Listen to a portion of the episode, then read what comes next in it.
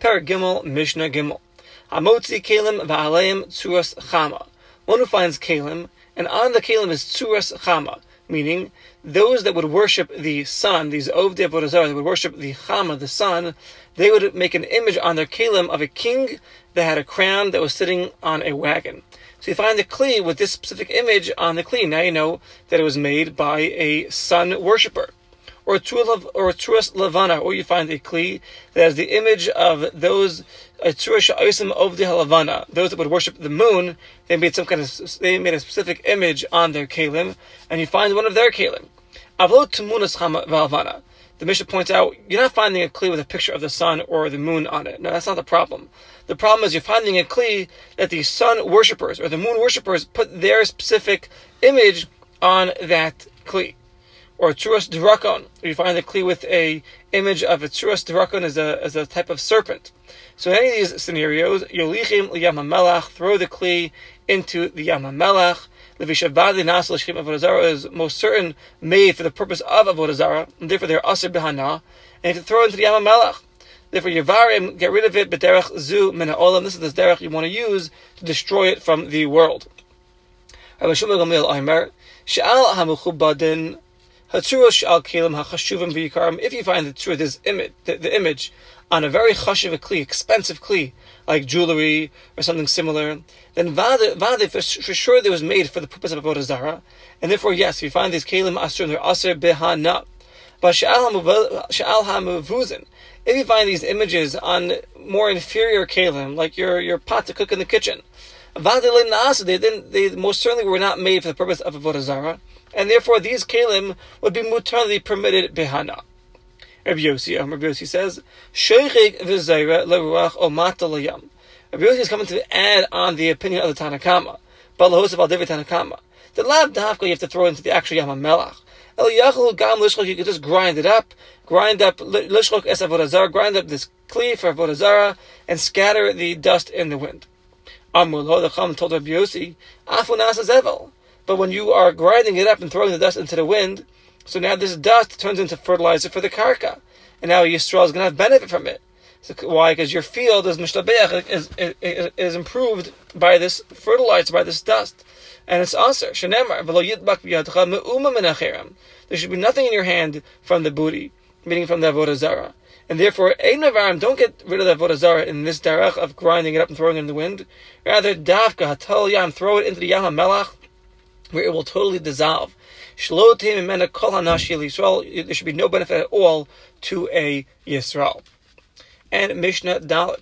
Mishnah Dalit, we, we had mentioned back in, in Perak Alf, Mishnah Zion, that the early Romans, they used to call their Beis HaMerchatz, their bathhouses, Al Shmos Elileim, by the names of their gods. And they'd put in the Ta Miyuchad, in like the Kippah, in the dome, or in the Chatzar, or the courtyard of the Beis HaMerchatz, they put the actual Avodah Zarah itself, that the Beis HaMerchatz, the was called after. Our mission now is going to discuss that it's actually permitted for a Yisrael to bathe in a, ma- in, a, in a bathhouse in a Beis HaMerchatz like this, because there's a story Rabbi Gamliel that he bathed in a the Beis Merchas of the Aphrodite, and uh, and there was a guy that was talking to him. He explained the reason why it was permitted. So let's see. Sha'al Proklos ben Plosphos, that's his name. This is the guy. He asked Rabbi Gamliel in Akko, in the city of Akko, at the time Shayirochitz, when he was bathing in the Merchats of Aphrodite. Sha'amat Sham the Avodah was there. Shel Alila, this Alila, so this female god, this female Greek god called Aphrodite. So he asked him like this: Amalo, Proklos asked Rabbi Gamliel, Kazav b'Taraskam, hey, it says in your Torah, There should be nothing in your hands from the Chim, from the Avodah Zarah. So then, why are you bathing in the, the bathhouse of Aphrodite? How is it permitted for you to have benefit from this base of Avodah Zarah? Amalor responded, Ein Moishivin b'merchatz. I'm not going to respond to you in Divrei Torah because we're standing naked here in the bathhouse. We don't speak in Torah. We don't speak Torah in the bathhouse. Ukashiyatza. When he left with Proklos outside the Beis Merchatz, Amalo, Rabbi responded, Ani lo basi bigvula. I did not come within the tchum, within the border of Aphrodite, this goddess of yours. Rather, he, bas bigvuli, she came in my borders. Meaning, the base of Merchas was built for the public, and afterwards you brought in your goddess. Therefore, I'm not coming in her domain, she's coming in my domain. And furthermore, we don't say naasa merchatz la'afroditi. Ein aimim naasa merchatz la'afroditi noi. She'ein bainim merchatz l'chvoda. We don't build this base merchatz for her honor, for the, for the honor of this avodah zarah. Elohim, you know what we say? Naas is Aphrodite no merchatz. Your goddess is beautifying our merchatz. Shmamid pesach shel aliyot kishut lemerchatz. It's just decoration. We're not building our base merchatz for the goddess. You brought in this goddess afterwards. It's just decorating our base merchatz. Nimza comes out that the merchatz, the ikr, the the base of merchatz is the ikr. That's the main focus, and the pesach of Vodazara is the tafel, is the secondary, and therefore it's not going to prevent me from having benefit from this base of merchatz.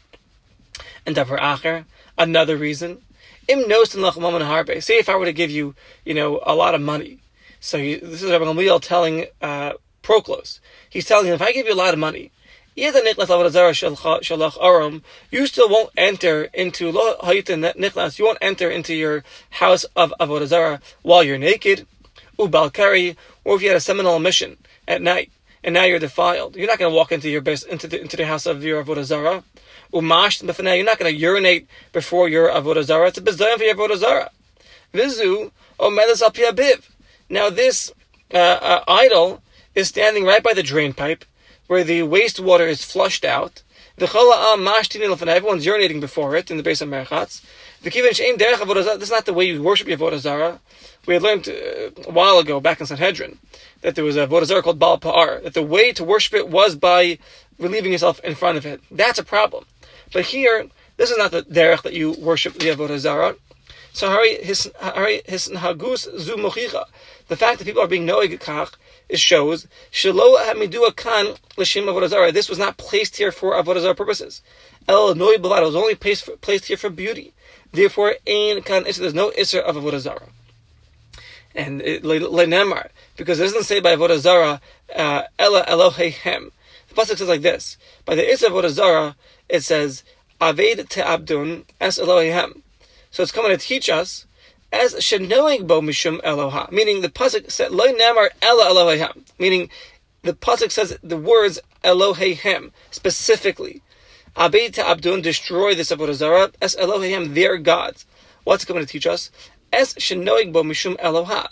The pesel of Avodah We are knowing the minig of Eloha, the minig of worshiping it as an idol. That is behana because of Avodah Zarah. But if you're not worshiping it as an Avodah Zarah, granted it's a pesel, but she'ein l'shem is not meant for Avodah Zarah, then mutter is permitted. Shemutter lechot is permitted to bathe in the bathhouse where your goddess is uh, standing. She'ein el it's only for beauty at the bathhouse. It's not for the purpose of Avodah Zarah, and therefore Rabbi Gamliel was permitted to bathe in this bathhouse.